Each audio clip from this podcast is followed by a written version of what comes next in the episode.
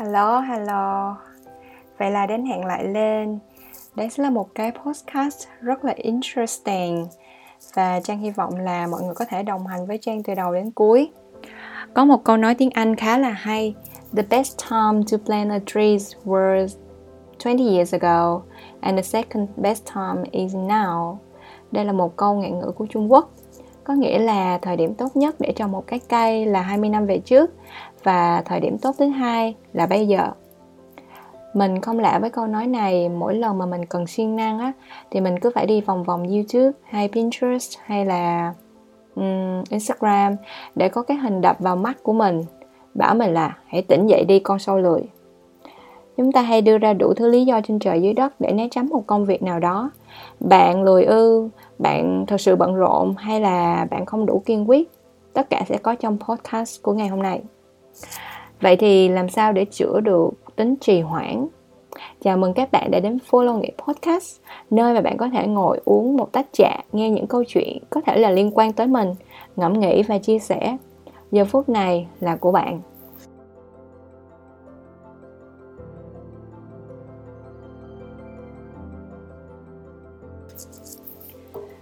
Thứ nhất, mình nghĩ là để chữa bệnh lười á, thì cứ tưởng tượng ra tương lai đi. Chúng ta tập trung quá nhiều vào hiện tại, như là bụng mình còn đói như thế này thì làm sao mà có thể làm được gì đây? Hay là mình cần dẫn con chó đi dạo trước khi quay về làm việc? Bạn có quá nhiều thứ xung quanh cản trở. Nếu như mà bạn bớt đi những thứ abc đó và tập trung vào những thứ xyz của tương lai thì có thể là bạn sẽ biết cần phải làm ngay. Hãy tưởng tượng ra là ngày mai hoặc tuần sau, năm sau mình đã làm những việc này thì bạn sẽ cảm thấy sung sướng như thế nào cố gắng nghĩ về tương lai mỹ mãn như thể là bạn thực sự đã làm được nó, bạn đã thực sự có nó. Làm điều này mỗi ngày, viết nó ra, bạn sẽ có động lực và không trì hoãn công việc của mình nữa. Vì hơn ai hết, bạn biết là nó sẽ rất có ích cho mình. Thứ hai, viết ra những gì cần làm vào lịch. Nếu như mà bạn là một người giống mình, là một người hay quên, thì đây là một việc rất cần phải làm viết ra giấy luôn thì càng tốt. Người ta bảo là khi mà bạn viết ra thì bạn đã nhớ được một phần nào rồi. Mình hay dùng calendar ở trên điện thoại để nhắc nhở mỗi ngày là mình cần phải làm gì. Um, khi mà bạn quen với cách lên lịch làm việc hay là check note lại những việc còn chưa làm thì mỗi ngày sẽ trở nên rất là dễ thở luôn. Bạn cứ theo đó mà chuyển thôi. Tại sao chúng ta phải có lịch lên lớp lúc còn nhỏ khi đi học? Rõ ràng là để biết được là ngày mai mình sẽ học cái gì còn khi lớn lên thì chúng ta lại không làm nó nữa. À, một cái bonus nữa mà ai cũng nên biết đó là biết sẽ trong trong ngày á, lúc nào mình sẽ có thể làm việc hiệu quả nhất. Bản thân mình á, là sau khi ăn sáng à, sau đó là mình có thể ngồi vào bàn làm việc. À, hay là lúc mà mình đọc xong một cuốn sách có một cái ý tưởng nào đó hay.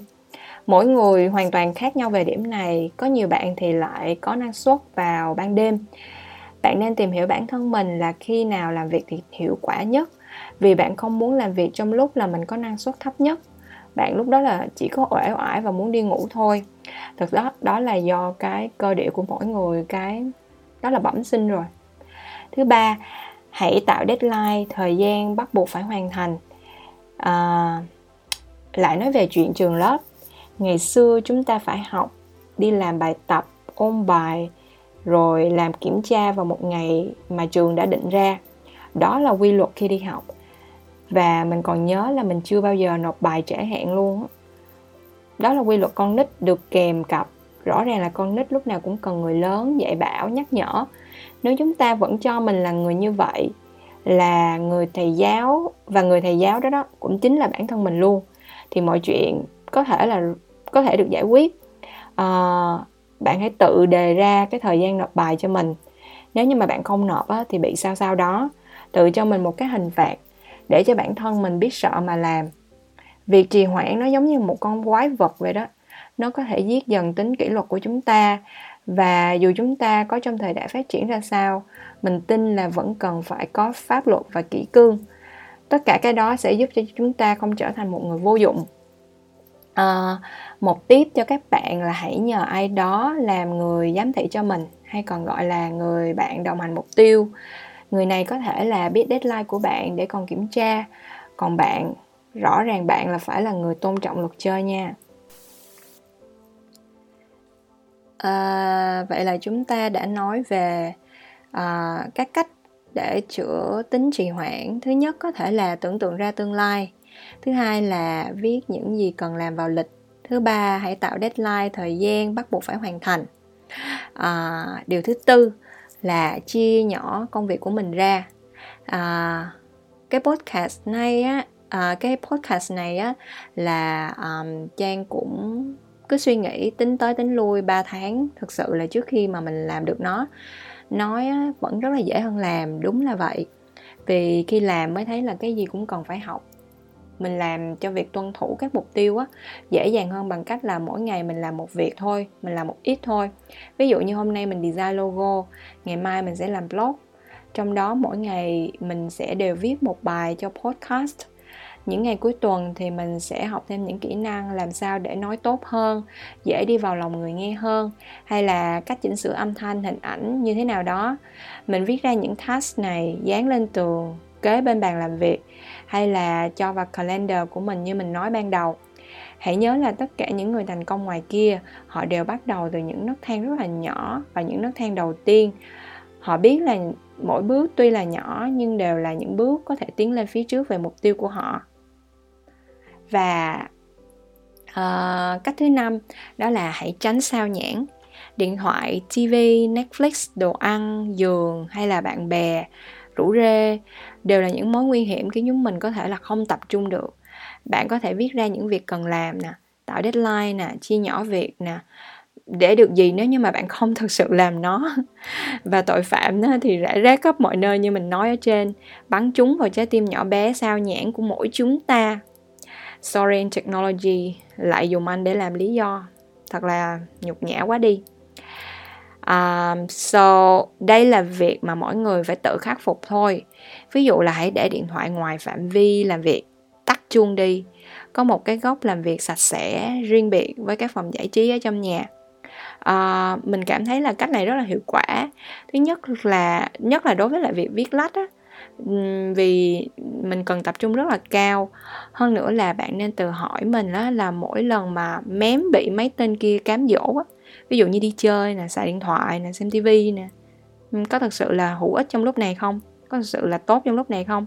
Hay là mình cứ để những cái đó làm sau đi à, mình làm xong công việc trước rồi sau đó mình sẽ có thể tận hưởng những cái giây phút đó. À, à, điều thứ sáu bạn có thể làm đó là hãy bỏ đi chủ nghĩa hoàn hảo.